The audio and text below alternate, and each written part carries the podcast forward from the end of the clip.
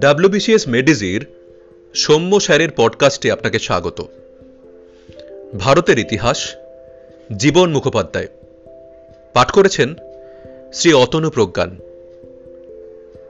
অধ্যায় তিন, বৈদিক যুগ।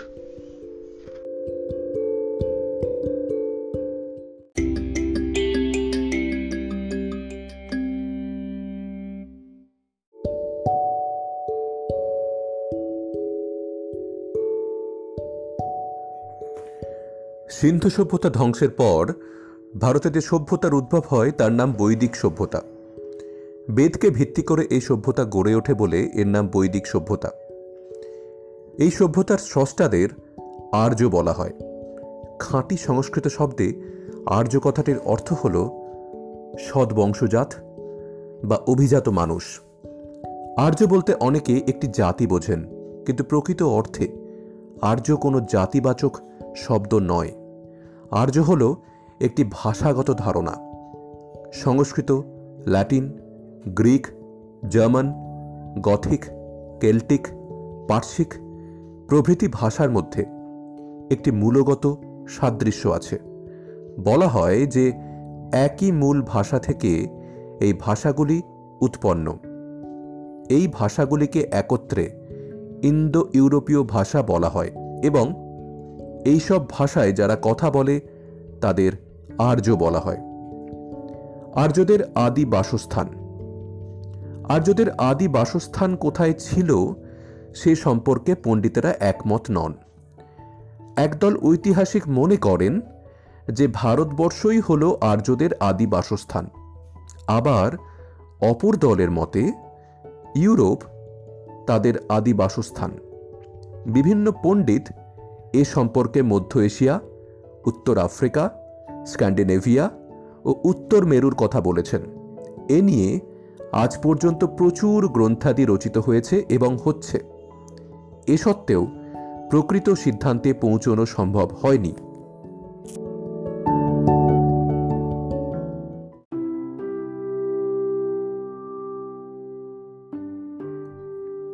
Pandit Ganganath Jha, Pandit Lakshmidhar Shastri Kushalkar, doctor Trivedi, Kalla, A C Das, প্রমুখ ঐতিহাসিকগণ নানা যুক্তিতর্কের দ্বারা প্রমাণ করার চেষ্টা করেছেন যে ভারতবর্ষই হল আর্যদের আদি বাসস্থান। এ প্রসঙ্গে তাঁরা মুলতান, কাশ্মীর ও হিমালয় সংলগ্ন অঞ্চল, পাঞ্জাব প্রভৃতি স্থানের কথা বলেছেন। তাঁরা বলেন যে সাধারণত দেশত্যাগী ব্যক্তিরা দীর্ঘদিন ধরে নিজেদের ছেড়ে আসা দেশের স্মৃতিচারণ করে থাকেন। কিন্তু ভারতীয় বৈদিক সাহিত্যে এ ধরনের কোনো স্মৃতিচারণ নেই। মূল ইন্দো ইউরোপীয় ভাষার সর্বাধিক শব্দ সংস্কৃতে প্রবেশ করেছে এবং এ থেকে বোঝা যায় যে মূল ভাষার সঙ্গে সংস্কৃতের যোগাযোগই বেশি। বেদের মতো উন্নত সাহিত্য পৃথিবীর অন্যান্য স্থানের আর্যরা সৃষ্টি করতে পারেনি। বলা হয় যে সমাজের উদ্বৃত্ত লোকগুলি ভারত ত্যাগ করে অন্যত্র চলে যেতে বাধ্য হয়। কিন্তু মেধাবী আর্যরা ভারতেই থেকে যায়। পাঞ্জাব ও সন্নিহিত স্থানের সঙ্গে ঋগ্বেদের ভৌগোলিক বিবরণ মিলে যায়।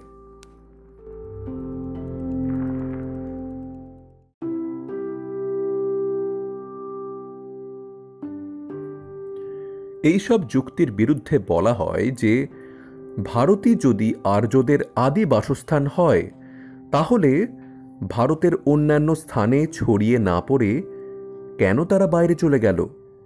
উত্তর ভারতের বিভিন্ন অংশ ও সমগ্র দাক্ষিণাত্যে অনার্য ভাষার অস্তিত্বই প্রমাণ করে যে আর্যরা বহিরাগত।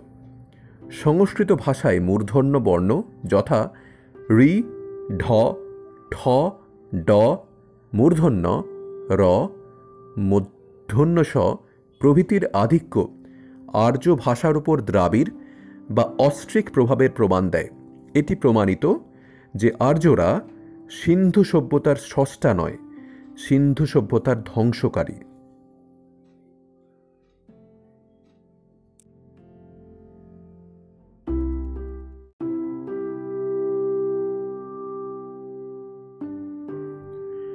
যেসব পণ্ডিত ইউরোপকে আর্যদের আদি বাসস্থান বলতে চান, তাদের মতে, কেবলমাত্র সংস্কৃত ও পারসিক বাদে ইন্দো ইউরোপীয় ভাষাগোষ্ঠীর সাতটির মধ্যে পাঁচটি ইউরোপীয় স্থানে অবস্থিত। প্রচলিত ইন্দো ইউরোপীয় ভাষাগোষ্ঠীর মধ্যে একমাত্র লিথুয়ানিয়ার ভাষাই প্রত্যক্ষভাবে আর্য ভাষার সঙ্গে যুক্ত, সংস্কৃত নয়। আদি আর্যরা যে জলবায়ু, জীবজন্তু ও লতাগুল্মের সঙ্গে পরিচিত ছিল, তা একমাত্র ইউরোপেই মেলে। অধিকাংশ পণ্ডিতই আর্যদের আদি বাসস্থান হিসেবে ইউরোপকে মেনে নিয়েছেন। তবে ইউরোপের কোন অঞ্চল সে সম্পর্কেও তাদের মধ্যে যথেষ্ট মত পার্থক্য আছে।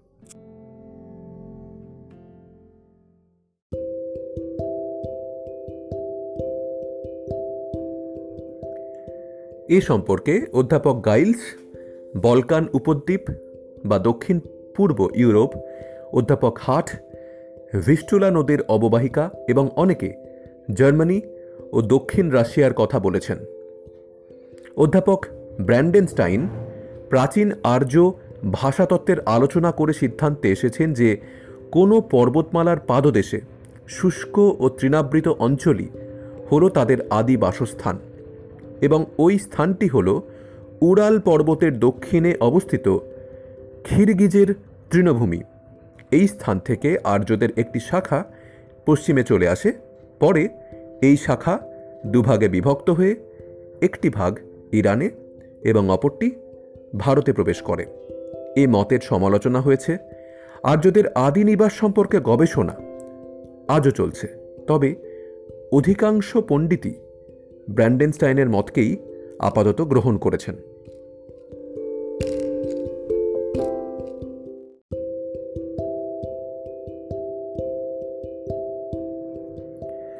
ভারতে আর্যদের আগমনকাল ও বসতি বিস্তার, হিন্দুকুশ ও উত্তর পশ্চিম গিরিপথ অতিক্রম করে আর্যরা ভারতে প্রবেশ করে। তারা ঠিক কবে ভারতে প্রবেশ করেছিল সঠিকভাবে তা স্থির করা দুরূহ, তবে একথা ঠিক যে তারা একই স্রোতে ভারতে প্রবেশ করেনি। দীর্ঘদিন ধরে ক্রমাগতভাবে তারা ভারতে প্রবেশ করেছিল। এক, আর্য আগমনের প্রথম পর্বে সপ্ত সিন্ধু অঞ্চল, অর্থাৎ পাঞ্জাবের পাঁচটি নদী, শতদ্রু, বিপাশা, ইরাবতী, চন্দ্রভাগা ও বিতস্তা এবং সিন্ধু ও সরস্বতীর নাম অনুসারে এই অঞ্চলটি সপ্ত সিন্ধু নামে পরিচিত। যেমন আফগানিস্তান, উত্তর পশ্চিম সীমান্ত প্রদেশ, কাশ্মীর, পাঞ্জাব, সিন্ধুর অংশবিশেষ প্রভৃতি তাদের আধিপত্য বিস্তৃত হয়। ঋগ্বেদ আর্যদের প্রাচীনতম সাহিত্য। ঋগ্বেদের রচনাকালের উপর ভিত্তি করে পণ্ডিতেরা পনেরোশো খ্রিস্টপূর্বাব্দকে ভারতে আর্যদের আগমনকাল হিসেবে চিহ্নিত করেছেন। পরবর্তী বৈদিক যুগে খ্রিস্টপূর্ব এক হাজার থেকে খ্রিস্টপূর্ব ছশো আর্যরা ক্রমশ পূর্ব দিকে অগ্রসর হতে থাকে এবং পশ্চিমে সরস্বতী নদী থেকে পূর্বে গঙ্গা নদীর উপত্যকা পর্যন্ত বিস্তৃত মধ্যদেশ নামক অঞ্চলে আধিপত্য স্থাপন করে। বৈদিক যুগের শেষ ভাগে বিন্ধ্য পর্বত অতিক্রম করে আর্য সংস্কৃতি দক্ষিণ ভারতে বিস্তৃত হয়। তবে, আর্য সভ্যতা সেখানে উত্তর ভারতের মতো প্রাধান্য স্থাপন করতে পারেনি।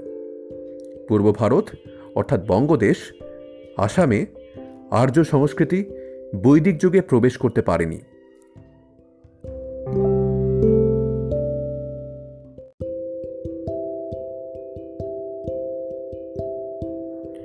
আর্যদের আগমনের প্রথম সময়ে দেখা যায় যে তাদের এই ভারতে প্রথম আগমন ছিল স্ত্রী, সন্তান সন্ততি ও পশুপাল নিয়ে একটি বিরাট গোষ্ঠীর দেশান্তর গমন রক্তাক্ত যুদ্ধের মাধ্যমে অনার্যদের পরাজিত করে পাঞ্জাব পর্যন্ত ভূভাগ তারা দখল করে এবং অনার্যদের দাসে পরিণত করে। গাঙ্গেয় উপত্যকায় বসবাসের কালে আর্য অনার্য বিবাহ সম্পর্ক স্থাপিত হয়। এ সময় আর্য রক্তের পবিত্রতা রক্ষার জন্য নানা কঠোর নিয়ম প্রবর্তিত হয়। আর্যদের এই ক্রমবিস্তৃতি নিছক যুদ্ধের খতিয়ান নয়, তা হল প্রকৃতপক্ষে আর্য সংস্কৃতি বিস্তারের ইতিহাস। মগধ, অঙ্গ, বঙ্গ এবং কলিঙ্গে অনার্যরা যথেষ্ট শক্তিশালী ছিল। এই কারণে আর্য সংস্কৃতির দ্বারা তাদের আচ্ছন্ন করা সম্ভব হয়নি। পূর্ব ভারতের আর্যীকরণ চূড়ান্ত হয়নি। এজন্যই এই অঞ্চলে ব্রাহ্মণ্য আধিপত্যের বিরুদ্ধে বৌদ্ধ ও জৈন ধর্মের উত্থান ঘটে। উত্তর ভারত বাহুবলের দ্বারা অধিকৃত হলেও দাক্ষিণাত্যের অবস্থা ছিল ভিন্ন প্রকৃতির। দাক্ষিণাত্যে আর্য সংস্কৃতি বিস্তারে ঋষি ও ব্রাহ্মণরাই মুখ্য ভূমিকা গ্রহণ করেন এবং তাদের মধ্যে ঋষি অগস্ত্যই ছিলেন সর্বশ্রেষ্ঠ।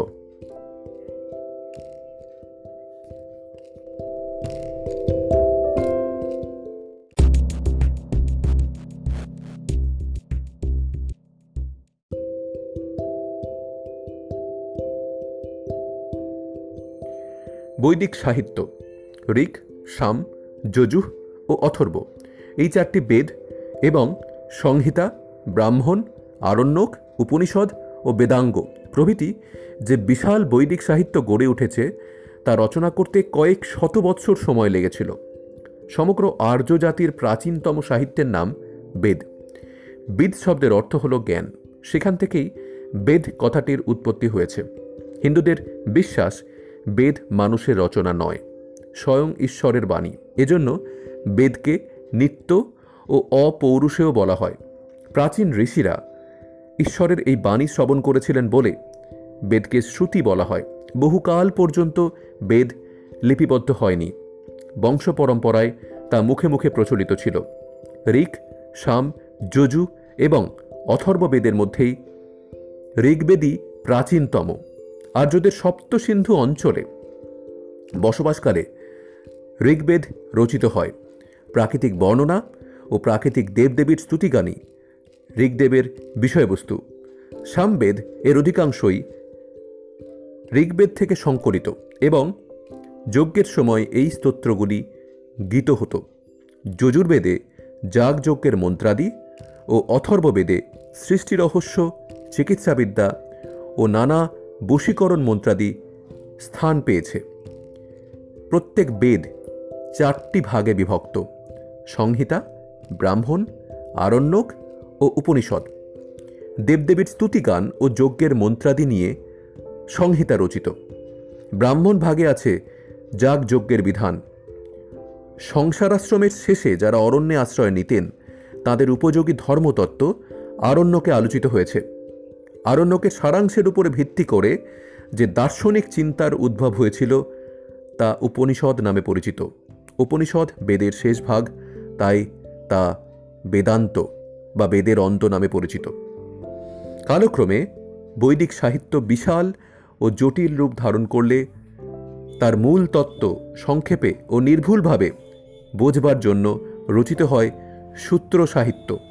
এর দুটি অংশ হল বেদাঙ্গ ও স্বরদর্শন। বেদপাঠের জন্য যে ছয়টি বিদ্যার প্রয়োজন হয়, তাকে বেদাঙ্গ বলে। এগুলি হল শিক্ষা, অর্থাৎ বিশুদ্ধ উচ্চারণ, ছন্দ, ব্যাকরণ, নিরুক্ত, অর্থাৎ শব্দের উৎপত্তির ব্যাখ্যা, জ্যোতিষ ও কল্প, অর্থাৎ বৈদিক ধর্মের অনুশাসন ও যাগযজ্ঞের বিধান। উপনিষদের গভীর তত্ত্বগুলো আলোচনা ও ব্যাখ্যা থেকেই স্বরদর্শনের উৎপত্তি।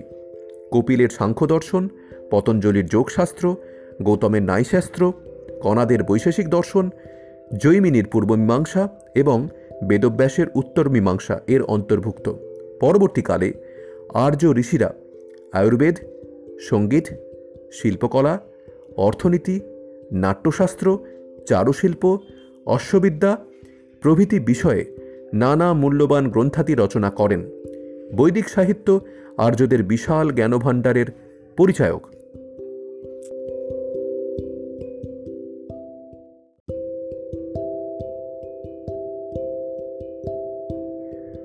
বৈদিক যুগের জীবনধারা।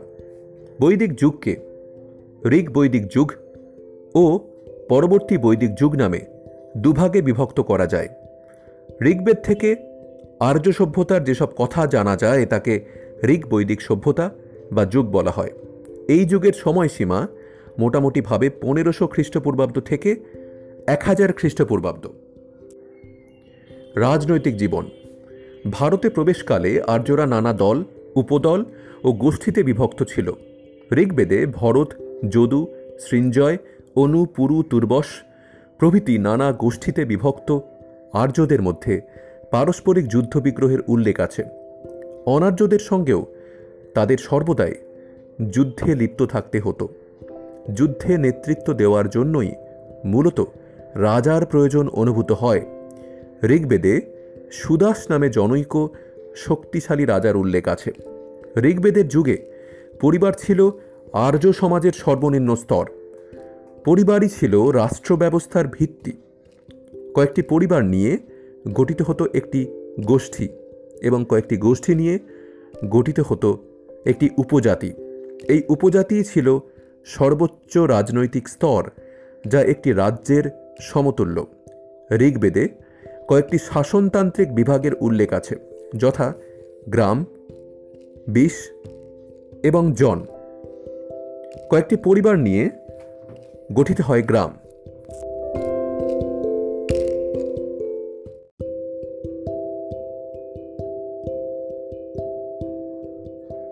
গ্রামের শাসনকর্তাকে গ্রামনি বলা হতো। কয়েকটি গ্রাম নিয়ে গঠিত হতো বিষ বিষের প্রধানকে বলা হতো বিষপতি জনের প্রধানকে গোপ বলা হতো। বিষ ও জনের মধ্যে সম্পর্ক নির্ণয় করা দুরূহ। তবে মনে করা হয় যে জন বিষের চেয়ে বড় শাসনতান্ত্রিক স্তর এবং তা একটি রাষ্ট্রের সমকক্ষ। অনেক সময় আবার একটি গ্রাম নিয়েও রাষ্ট্র গঠিত হতো। সাধারণভাবে রাষ্ট্রের আয়তন ছিল ক্ষুদ্র।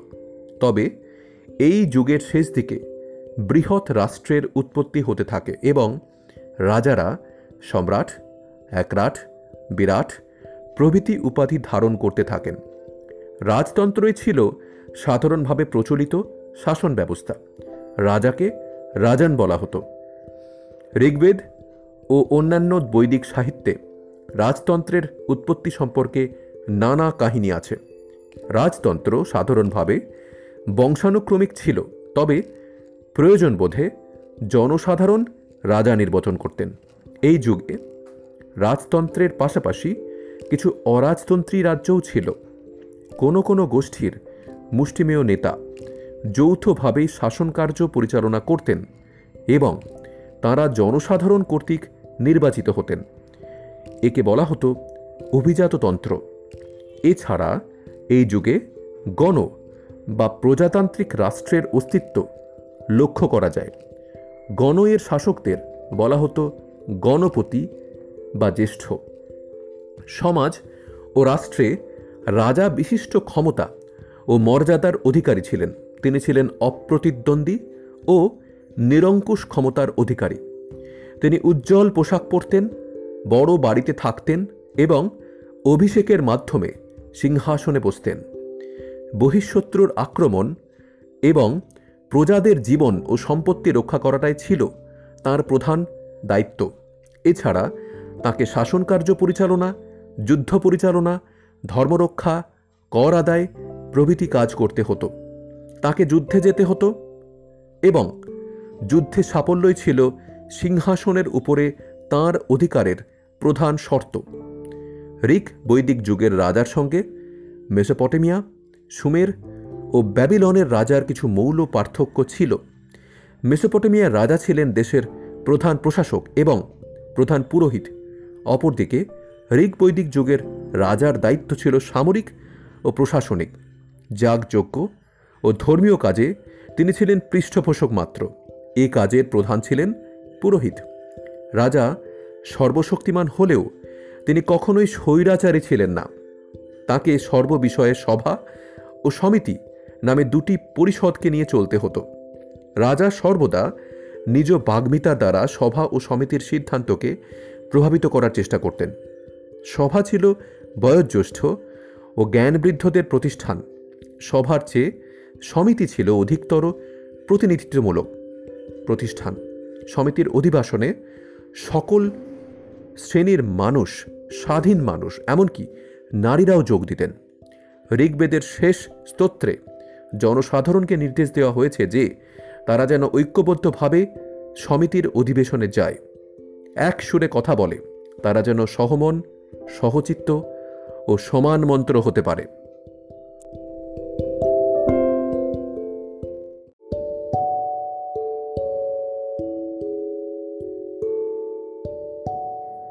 রাজশক্তি নিয়ন্ত্রণে পুরোহিতদের ভূমিকাও ছিল গুরুত্বপূর্ণ।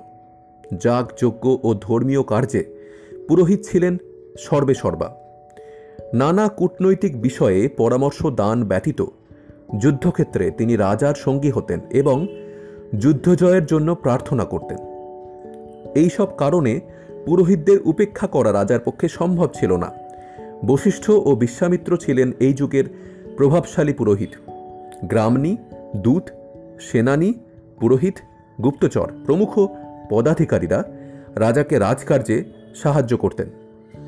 অপরাধীদের ধরে আনার জন্য পুলিশ ছিল, তাদের বলা হতো উগ্র। পারস্পরিক বিবাদে যিনি মধ্যস্থতা করতেন, তাকে বলা হতো মধ্যমসী গ্রামে বিচারকের কাজ করতেন যিনি, তাকে বলা হতো গ্রাম্যবাদীন। এই যুগে নিয়মিত কোনো কর ব্যবস্থা গড়ে ওঠেনি। জমির মালিকও রাজা ছিলেন না। সেনাবাহিনীর তিনটি অঙ্গ ছিল, পদাতিক, রথারোহী, অশ্বারোহী বাহিনী।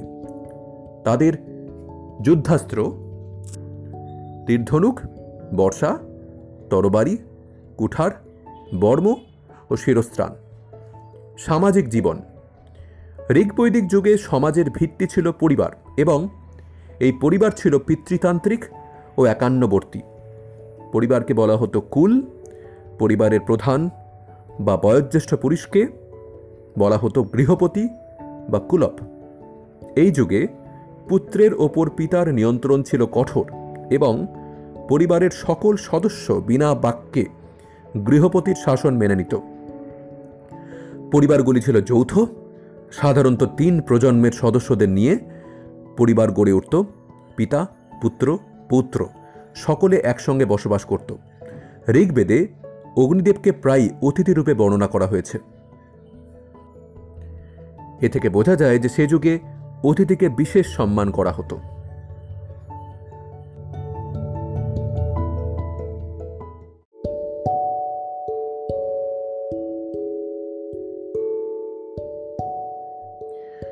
সমাজে নারী মর্যাদার আসনে প্রতিষ্ঠিত ছিলেন। কন্যা সন্তানকে কখনোই অবহেলা করা হতো না। তাদের উপযুক্ত শিক্ষা দেওয়া হতো। তাঁরা বেদপাঠ ও উপনয়নের অধিকারিণী ছিলেন। পর্দা প্রথা সে যুগে প্রচলিত হয়নি।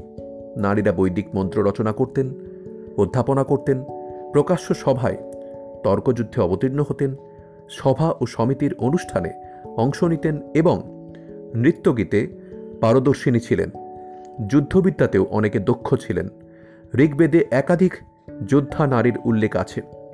স্বামীর যথার্থ সহধর্মিনী রূপে বিবাহিত নারীরা যাগযজ্ঞে অংশ নিতেন। ঘোষা, অপালা, বিশ্ববারা, মমতা, লোপামুদ্রা প্রমুখ নারী উচ্চতর স্তরে পৌঁছেছিলেন। অনেক নারী আবার অবিবাহিতা থেকে বিদ্যাচর্চা ও শাস্ত্রালোচনায় জীবন অতিবাহিত করতেন। সতীদাহ বা বাল্যবিবাহ সে যুগে ছিল না। পতি নির্বাচনে মেয়েদের স্বাধীনতা ছিল, পণ প্রথা প্রচলিত ছিল, নারীদের নৈতিকতার মান ছিল খুবই উঁচু। সেই যুগে পশুর চামড়া, সুতি, পশমের বস্ত্র ইত্যাদি ব্যবহৃত হতো। পুরুষেরা দেহের ঊর্ধ্বাঙ্গ ও নিম্নাঙ্গে দুটি বস্ত্র, নারীরা এর সঙ্গে অন্তর্বাস ব্যবহার করত। নারীরা সোনা, রূপা ও দামি পাথরের অলঙ্কার এবং ফুলের মালা ব্যবহার করত। মেয়েরা নানাভাবে কেশ বিন্যাস করত। তারা তেল ও চিরুনি ব্যবহার করত। খাদ্য হিসেবে তারা চাল, গম জব ফলমূল, সবজি, মাছ, মাংস, দুগ্ধ ও দুগ্ধজাত দ্রব্য ব্যবহার করত। তারা ঘোড়া, ভেড়া, ছাগল ও গরুর মাংস ভক্ষণ করত। তবে গাভী হত্যা ছিল নিন্দনীয়। সোমরস ও সুরা নামক দুটি প্রাণীও তারা ব্যবহার করত। অবসর বিনোদনের উপায় হিসেবে নাচ গান, মুষ্টিযুদ্ধ, পাশা খেলা, মৃগয়া, রথের দৌড় প্রভৃতি প্রচলিত ছিল। ঋগ্বেদে বাণী, দুন্দুভি, বাঁশি, মৃদঙ্গ প্রভৃতি বাদ্যযন্ত্রের উল্লেখ আছে। আর্যরা যখন ভারতে প্রথম বসতি স্থাপন করে, তখন ভারতবাসীরা দেহের বর্ণ অনুযায়ী দুটি শ্রেণীতে বিভক্ত ছিল। শ্বেতকায় আর্য কৃষ্ণকায় অনার্য। কালক্রমে গুণ ও কর্মের বিভিন্নতা অনুসারে আর্য সমাজে নতুন শ্রেণীবিন্যাস বা বর্ণপ্রথা দেখতে পাওয়া যায়। ঋগ্বেদের দশম মণ্ডলের পুরুষ সূক্ত নামক একটি স্তোত্রে বলা হয়েছে, ব্রহ্মার মুখ থেকে ব্রাহ্মণ, বাহু থেকে ক্ষত্রিয়, উরু থেকে বৈশ্য ও পদদয় থেকে শূদ্রের উৎপত্তি হয়েছে, যারা ঈশ্বর উপাসনা যাগযজ্ঞ এবং অধ্যয়ন অধ্যাপনা করতেন। তারা ব্রাহ্মণ নামে পরিচিত ছিলেন।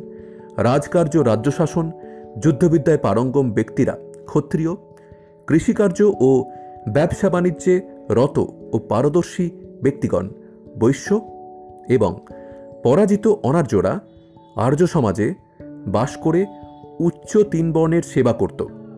তারা শূদ্র নামে পরিচিত ছিল।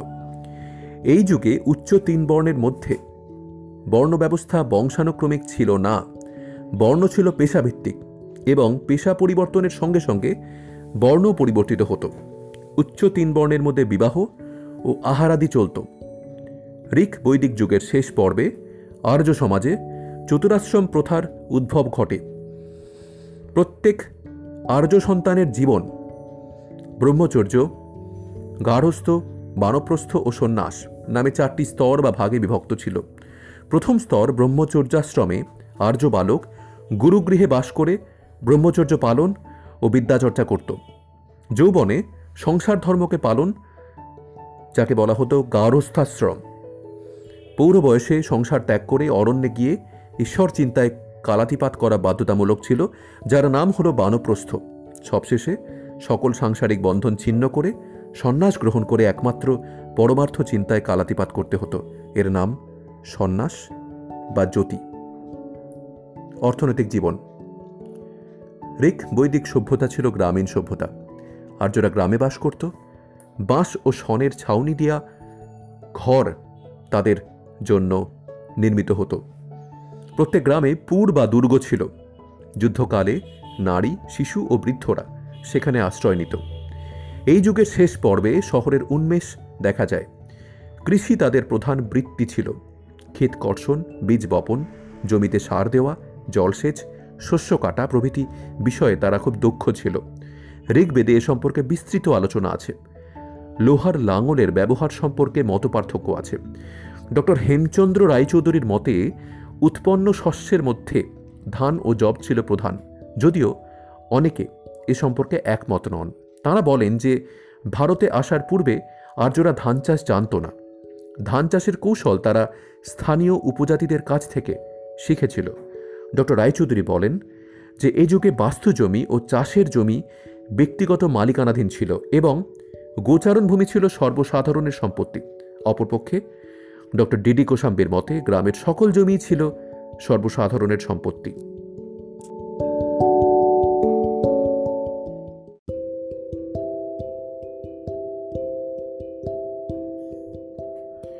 জীবিকা হিসেবে কৃষির পরেই ছিল পশুপালনের স্থান। ঋগ্বেদে গোসম্পদ বৃদ্ধির জন্য প্রার্থনা আছে।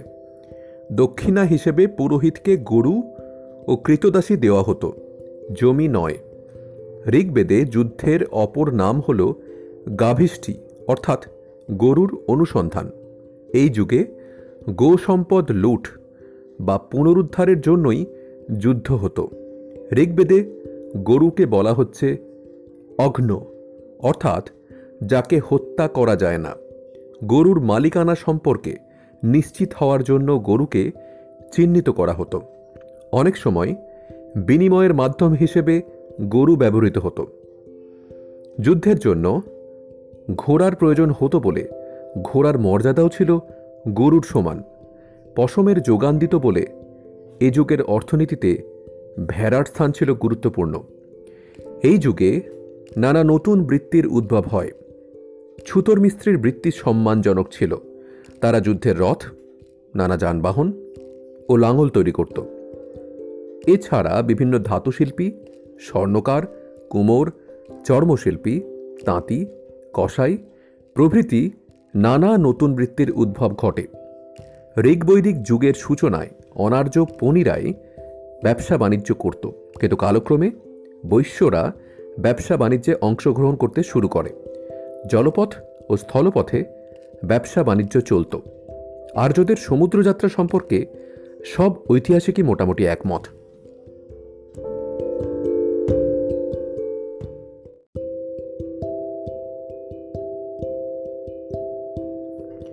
তবে সবাই আবার এই মতকে সমর্থন করেন না। যাই হোক তবে এ কথা নিঃসন্দেহভাবে বলা চলে যে এই যুগের অর্থনীতি উন্নত ছিল না।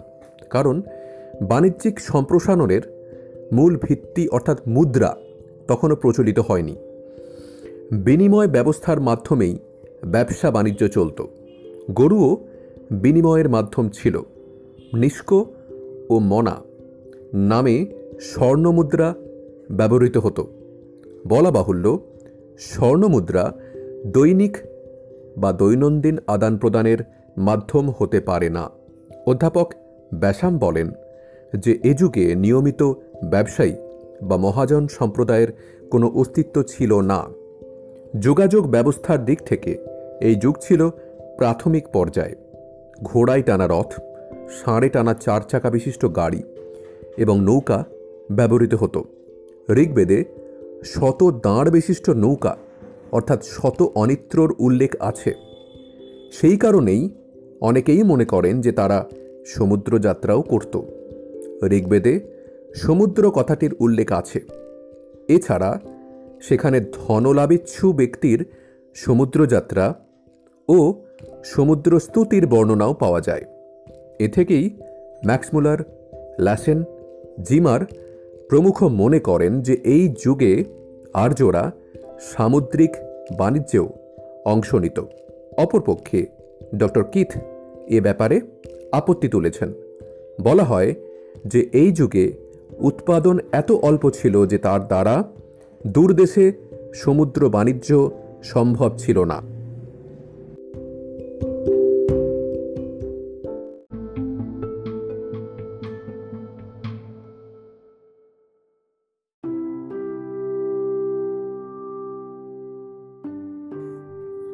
ধর্মীয় জীবন, আর্যরা নানা প্রাকৃতিক শক্তির উপাসনা করত। বৃষ্টি, চন্দ্র, সমুদ্র, সূর্য, পাহাড়, প্রভৃতি এবং অন্যান্য প্রাকৃতিক শক্তি ও দৃশ্যের উপর তারা দেবত্ব আরোপ করেছিল। ঋগ্বেদে এ ধরনের বেশ কিছু দেবতা এবং তাদের উদ্দেশ্যে রচিত স্তোত্র আছে। ইন্দ্র ছিলেন এই যুগের সর্বশ্রেষ্ঠ দেবতা, দেবরাজ। তার উদ্দেশ্যে ঋগ্বেদে দুশো পঞ্চাশটি স্তোত্র আছে। তাকে বলা হচ্ছে পুরন্দর, অর্থাৎ দুর্গ ধ্বংসকারী তিনি হলেন বৃষ্টির দেবতা। এই যুগের দেবমণ্ডলীতে ইন্দ্রের পরেই হলেন অগ্নি। তার উদ্দেশ্যে দুশোটি স্তোত্র আছে। আর্যদের কাছে আগুনের গুরুত্ব তখন বিরাট।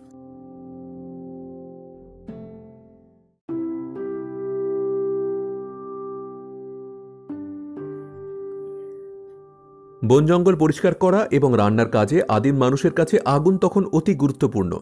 এছাড়া, যজ্ঞে অগ্নির উদ্দেশ্যে যা কিছু উৎসর্গ করা হতো, ধোঁয়ার আকারে কুণ্ডলি পাকিয়ে তা আকাশে দেবতার কাছে চলে যায়। তাই মনে করা হতো যে, অগ্নি হল দেবতা ও মানুষের মধ্যে যোগাযোগের মাধ্যম। তৃতীয় গুরুত্বপূর্ণ দেবতা হলেন বরুণ। তিনি পাপপুণ্যের ধারক ও জলের দেবতা। পৃথিবীতে প্রাকৃতিক যা কিছু হচ্ছে, সবই তাঁর ইচ্ছেই। সোম হলেন বৃক্ষাদি, মরুদ, বজ্র পর্জনা বৃষ্টি, সূর্য আলোক, যম মৃত্যু ও বায়ু হলেন বাতাসের দেবতা। ঋগ্বেদে কিছু দেবীরও উল্লেখ আছে, যদিও তাঁরা তেমন গুরুত্বপূর্ণ নন, কারণ পিতৃতান্ত্রিক সমাজে পুরুষেরই প্রাধান্য বেশি ছিল।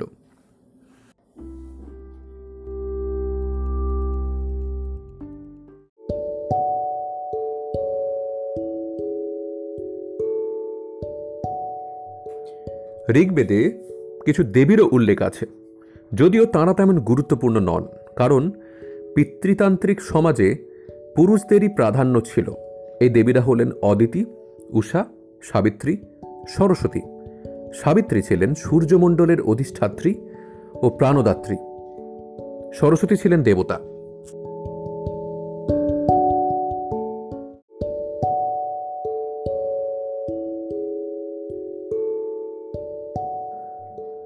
প্রার্থনা, স্তুতি, বলিদান ও যাগযজ্ঞ। এই ছিল তাদের ধর্মচর্চার প্রধান অঙ্গ। দেবতাদের প্রীতার্থে যজ্ঞের আয়োজন করা হতো এবং আর্যরা দেবতাদের উদ্দেশ্যে নাম গান গাইতেন। ব্যক্তিগতভাবে বা যৌথভাবে এই উপাসনা হতো। বিশেষ বিশেষ গোষ্ঠী, বিশেষ বিশেষ দেবতার প্রতি অনুরক্ত ছিল। এই যুগে আর্যদের ধর্মচর্চায় পৌত্তলিকতা বা মন্দিরের কোনো স্থান ছিল না। আধ্যাত্মিক উন্নতি নয়। এই যুগে মানুষ দেবতার কাছে পুত্র, পশু, খাদ্য, সম্পদ ও স্বাস্থ্য কামনা করত এবং জাগতিক উন্নতি ছিল ধর্মচর্চার লক্ষ্য।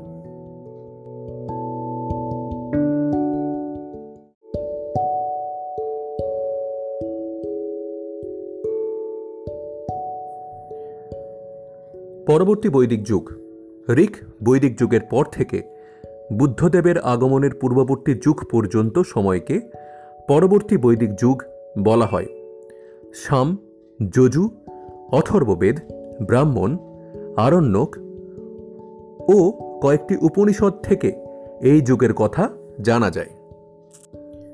এছাড়া হস্তিনাপুরে খনন কার্যের ফলে আবিষ্কৃত এক হাজার থেকে নশো খ্রিস্টপূর্বাব্দের প্রত্নতাত্ত্বিক নিদর্শনগুলিও আমাদের নানাভাবে সাহায্য করে। এই যুগের সময়সীমা মোটামুটিভাবে এক হাজার খ্রিস্টপূর্বাব্দ থেকে ছশো খ্রিস্টপূর্বাব্দ অবধি। এই যুগে আর্যদের রাষ্ট্রনীতি, সমাজ, অর্থনীতি এবং ধর্মীয় জীবনে সুদূর প্রসারী ও উল্লেখযোগ্য পরিবর্তন দেখা দেয়। রাজনৈতিক জীবন। এই যুগে আর্যরা উত্তর পশ্চিম ভারত থেকে পূর্ব ও দক্ষিণ দিকে অগ্রসর হতে থাকে। ক্ষুদ্র ক্ষুদ্র রাজ্যের স্থলে এই যুগে বৃহৎ বৃহৎ রাজ্যের উৎপত্তি পরিলক্ষিত হয়। ঋক বৈদিক যুগের অনেক রাজ্য ও গোষ্ঠী গুরুত্ব হারিয়ে ফেলে এবং কুরু, পাঞ্চাল প্রভৃতি নতুন গোষ্ঠী উল্লেখযোগ্য হয়ে ওঠে। পুরনো উপজাতি গোষ্ঠীগুলি ভেঙে নতুনভাবে সংমিশ্রিত হয়ে নতুনতর আর্য গোষ্ঠী বা উপজাতি গড়ে ওঠে। উদাহরণ হিসেবে বলা যায় যে, ভরত ও পুরুর মিশ্রণে কুরু উপজাতি গড়ে ওঠে। আবার তুর্বস ও কিরভির মিলনে সৃষ্টি হয় পাঞ্চাল উপজাতি। এই যুগে কাশী, কুশল, বিদেহ, মথুরা প্রভৃতি নতুন রাজ্য প্রতিষ্ঠিত হয়। বিভিন্ন আর্যগোষ্ঠীর মধ্যে যুদ্ধ বৃদ্ধি পায় এবং বৃহৎ রাজ্যের উন্মেষ হতে থাকে। সাম্রাজ্যবাদী চিন্তাধারা জনপ্রিয় হয়ে ওঠে। রাজারা অশ্বমেধ, রাজসূয়, রাজপেয় প্রভৃতি যজ্ঞের অনুষ্ঠান করতে থাকেন এবং সম্রাট, বিরাট স্বরাট ভোজ, সার্বভৌম একরাট বিশ্বজনীন প্রভৃতি উপাধি ধারণ করতে থাকেন। রাজার ক্ষমতা ও মর্যাদা বৃদ্ধি পায় এবং তাঁরা দৈবসত্ত্বের দাবি করতে থাকেন। শতপথ ব্রাহ্মণ, এ বলা হয় যে রাজা হলেন প্রজাপতি এবং উনি ব্রহ্মার সাক্ষাৎ প্রতিনিধি। এই যুগে রাজাকে ইন্দ্র, বরুণ অগ্নি, যম, বায়ু প্রভৃতি দেবতার শক্তিতে বলবান বলা হতো।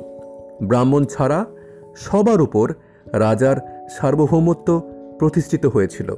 তিনি ইচ্ছা মতো মানুষের ওপর অত্যাচার করতে পারতেন, শূদ্রকে হত্যা করতে পারতেন।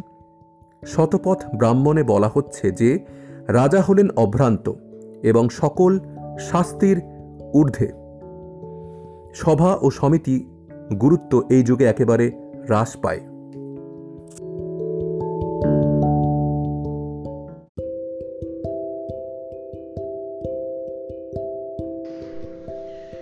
রাজ্যের আয়তন বৃদ্ধির সঙ্গে সঙ্গে শাসনকার্যের জটিলতা বৃদ্ধি পায়। ঋগ বৈদিক যুগের কর্মচারীরা ছাড়াও এই যুগে নতুন পদের সৃষ্টি হয়। সেগুলি হল সংগ্রহিত্রী, অর্থাৎ কোষাধ্যক্ষ, ভাগধুক, অর্থাৎ কর আদায়কারী, সুত অর্থাৎ রাজকীয় ঘোষক, ক্ষত্রি অর্থাৎ রাজ সংসারের সরকার, অক্ষবাপ অর্থাৎ জুয়ো খেলার অধ্যক্ষ। প্রভৃতি, এই যুগে প্রাদেশিক শাসন ব্যবস্থার সূচনা হয়। স্থপতি ছিলেন সীমান্ত অঞ্চলের ভারপ্রাপ্ত কর্মচারী। শতপতি ছিলেন একশোটি গ্রামের ভারপ্রাপ্ত কর্মচারী। গ্রাম্যণী ছিলেন সর্বশেষ স্তর বা গ্রামের প্রধান। এই যুগে প্রশাসনিক ও সামরিক ব্যয় নির্বাহের জন্য নিয়মিত কর আদায়ের ব্যবস্থা চালু হয়। রাজস্ব আদায়ের জন্য সংগ্রহিত্রী ও ভাগতুক নামে দুজন কর্মচারী নিযুক্ত হয়। বলি ও শুল্ক বলে দু ধরনের রাজস্ব আদায় করা হতো। ঋগ্বেদের যুগে বলি প্রচলিত ছিল, কিন্তু তখন তা ছিল ঐচ্ছিক। এই যুগে বলি প্রদান বাধ্যতামূলক হল। বলা বাহুল্য এসব রাজস্ব ব্যবস্থার উন্নতির পরিচায়ক। ব্রাহ্মণ ও রাজপরিবারের সদস্যদের কোনো রাজস্ব দিতে হতো না। জনসাধারণই তা বহন করত। বিচার ব্যবস্থায় রাজাই ছিলেন সর্বে সর্বা। যদিও তিনি সর্বদা বিচার কার্য পরিচালনা করতেন না। বিচারের দায়িত্ব ছিল অধ্যক্ষের উপর। অনেক সময় মুষ্টিমেয় সভাসদদের দ্বারা গঠিত ক্ষুদ্র সমিতিও বিচার করত।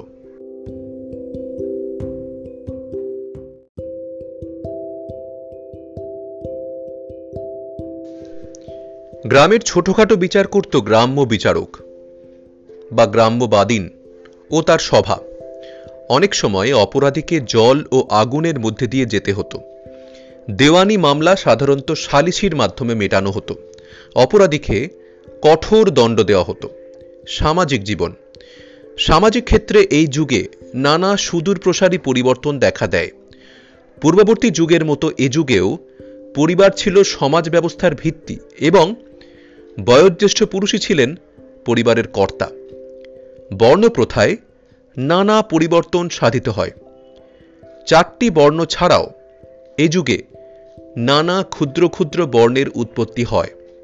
ছুতর কর্মকার, চর্মশিল্পী, মৎস্যজীবী, প্রভৃতি পেশার মানুষেরা কর্মভিত্তিক, বংশানুক্রমিক বর্ণ বা জাতি গড়ে তোলে। ব্রাহ্মণ ও ক্ষত্রিয়ের ক্ষমতা, মর্যাদা ও প্রভাব যথেষ্ট পরিমাণে বৃদ্ধি পায় এবং বৈশ্য ও শূদ্রের মর্যাদা হ্রাস পেতে থাকে। শূদ্রদের অবস্থা ছিল শোচনীয়। তাদের কোনো অধিকারই ছিল না এবং ইচ্ছে করলে তাদের হত্যা করা যেত। এই যুগে অস্পৃশ্যতার সূচনা হয়, শূদ্র ছিল অপবিত্র, বর্ণপ্রথা এই যুগে কঠোরভাবে অনমনীয় হয়নি। ইচ্ছে করলে পেশা বা বর্ণ পরিবর্তন করা একেবারে অসম্ভব ছিল না। এই যুগে একদিকে যেমন ব্রাহ্মণ ও ক্ষত্রিয়দের সঙ্গে বৈশ্য ও শূদ্রদের ব্যবধান বৃদ্ধি পাচ্ছিল, তেমনি আবার বৈশ্য ও শূদ্রদের মধ্যেও ব্যবধান কমে আসছিল এবং তারা ব্রাহ্মণ ও ক্ষত্রিয় একাধিপত্যের বিরুদ্ধে প্রতিবাদে সোচ্চার হচ্ছিল। আবার অন্যদিকে সমাজে শ্রেষ্ঠত্ব অর্জনের প্রতিষ্ঠার জন্য ব্রাহ্মণ ও ক্ষত্রিয়দের মধ্যে প্রতিদ্বন্দ্বিতার সূচনা হয়। এই যুগে নারীর মর্যাদা বহুল পরিমাণে খর্ব হয়। এই যুগের বিভিন্ন সাহিত্যে নারী সম্পর্কে প্রচুর নিন্দাবাক্য ব্যবহার করা হয়েছে। এমনকি বলা হয়েছে যে নারী মদ্যপান ও পাশা খেলা একই পর্যায়ভুক্ত এবং স্ত্রীলোক স্বয়ং আপদ ও অসত্য। এই যুগে নারীরা উপনয়নের অধিকার, রাজনৈতিক ও ধর্মীয় কার্যে যোগদানের অধিকার হারান এবং বাল্যবিবাহ বহু বিবাহ একসঙ্গে নারীর একাধিক স্বামীর অস্তিত্ব, বিধবা বিবাহ, পণ প্রথা সবই দেখা দেয়। তবে এ কথা ঠিক যে, গৃহে নারী ছিল সর্বে সর্বা। উচ্চশিক্ষায় তারা পিছিয়ে ছিলেন না। অনেকে সারা জীবন দর্শন ও ধর্মতত্ত্ব চর্চা করতেন। তাদের বলা হতো ব্রহ্মবাদিনী। যারা বিয়ের পূর্ব পর্যন্ত বিদ্যাচর্চা করতেন, তাদের বলা হতো সদ্যদাহা অনেক নারী অধ্যাপনার কাজও করতেন। এই যুগের কৃতি মহিলাদের মধ্যে গার্গী ও মৈত্রেয়ী উল্লেখযোগ্য ছিলেন। উচ্চবর্ণের মধ্যে শিক্ষা প্রসারিত হয় ও তা এক সাধারণ নিয়মে পরিণত হয়। চতুরাশ্রম প্রথা বিধিবদ্ধ রূপ ধারণ করে। উৎপাদিত শস্য হিসেবে ঋগ্বেদের যুগের জবের সঙ্গে এই যুগে ধান যুক্ত হয়। মাংসাহার ছিল সাধারণ ও ব্যাপক। গোহত্যা নিন্দনীয় হতে থাকে। সুতি ও পশমের সঙ্গে রেশম বস্ত্রও যুক্ত হয়। রঙিন ও কারুকার্যময় পোশাকের ব্যবহার বৃদ্ধি পায়। চামড়ার চটি ও জুতো ব্যবহারের কথা জানা যায়। চিরুনি, সললি ও ধাতু নির্মিত আয়নার ব্যাপক ব্যবহার শুরু হয় অর্থনৈতিক জীবন। মূলত গ্রামীণ সভ্যতা হলেও এ যুগে শহর একেবারে অজানা ছিল না। এই সময় হস্তিনাপুর, কৌশাম্বী প্রভৃতি নগরের সূচনা হয়। জমির মালিকানাকে ভিত্তি করে এক নতুন অভিজাত সম্প্রদায় গড়ে ওঠে। কৃষি ছিল প্রধান জীবিকা, জব ও ধান ছিল প্রধান শস্য এবং কৃষিক্ষেত্রে সারের ব্যবহার বৃদ্ধি পায়। এই যুগে কৃষিকার্যের উন্নতি, বিভিন্ন ধরনের শাকসবজির উৎপাদন ও ঋতুভেদে শস্য রোপণের জ্ঞান পরিলক্ষিত হয়। লাঙলের আয়তন ছিল অনেক বড় এবং ওজন ছিল যথেষ্ট।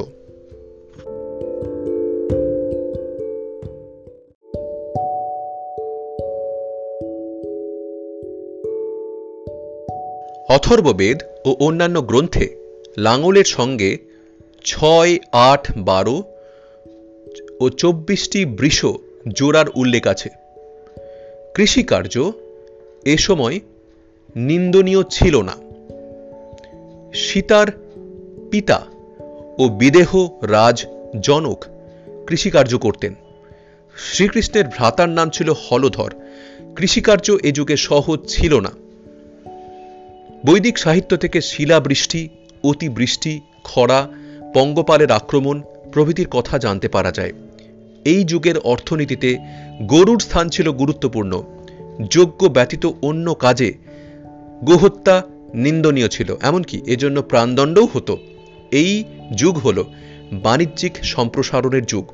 এই যুগে বংশানুক্রমিক বণিক সম্প্রদায়ের উৎপত্তি ঘটে এবং ব্যবসায়ী সমিতি বা গিল্ড প্রতিষ্ঠিত হয়। সামুদ্রিক বাণিজ্যও শুরু হয়। সম্ভবত মেসোপটেমিয়ার সঙ্গে বাণিজ্যিক সম্পর্ক স্থাপিত হয়। এই যুগে রন্ধনশিল্পী, পাচক, বংশীবাদক নৃত্যশিল্পী প্রভৃতি নতুন বৃত্তির উৎপত্তি ঘটে। ধাতুশিল্পেও উন্নতি দেখা দেয়। পূর্ববর্তী যুগের ধাতুগুলির সঙ্গে এই যুগে লোহা, সীসা ও টিন যুক্ত হয়। মুদ্রা বলতে যা বোঝায়, এ যুগে প্রচলিত হয়নি। ধাতুর টুকরো, গরু ও নিস্ক বিনিময়ের মাধ্যমে এই আদান প্রদানের ব্যবস্থা করা ছিল। মৃৎশিল্পের ক্ষেত্রেও পরিবর্তন আসে। কুমোরের চাকে তৈরি মৃৎপাত্রগুলির গায়ে নানা বর্ণের বিভিন্ন নকশা ও রেখা অঙ্কিত হতে থাকে। বস্ত্রশিল্পের মধ্যে পশমের বস্ত্রই ছিল প্রধান, এছাড়া সুতি, রেশম ও শনের বস্ত্র তৈরি হতো। ধর্মীয় জীবন। ধর্মীয় ক্ষেত্রে বহু পরিবর্তন ঘটে। পূর্ববর্তী যুগের বহু গুরুত্বপূর্ণ দেবতা স্থানচ্যুত হন এবং বহু সাধারণ দেবতা গুরুত্বপূর্ণ হয়ে ওঠেন। ঋক বৈদিক যুগের ইন্দ্র ও অগ্নি স্থানচ্যুত হন এবং প্রজাপতি ব্রহ্মা, বিষ্ণু ও শিব শ্রেষ্ঠ আসন লাভ করেন। এই যুগে প্রতীক পূজা শুরু হয়। উপাসনা পদ্ধতিতেও উল্লেখযোগ্য পরিবর্তন আসে। যজ্ঞের জটিলতা বৃদ্ধি পায় এবং পুরোহিতদের প্রাধান্য প্রতিষ্ঠিত হয়। এই যুগের শেষ পর্বে যজ্ঞের জটিলতা ও পুরোহিত শ্রেণির প্রাধান্যের বিরুদ্ধে প্রশ্ন তোলা হতে থাকে। উপনিষদ, যাগযজ্ঞ অপেক্ষা, আত্মার মুক্তির ওপর গুরুত্ব আরোপ করে। বর্ণাশ্রম ও চতুরাশ্রম প্রথার বিরুদ্ধেও প্রশ্ন উঠতে থাকে।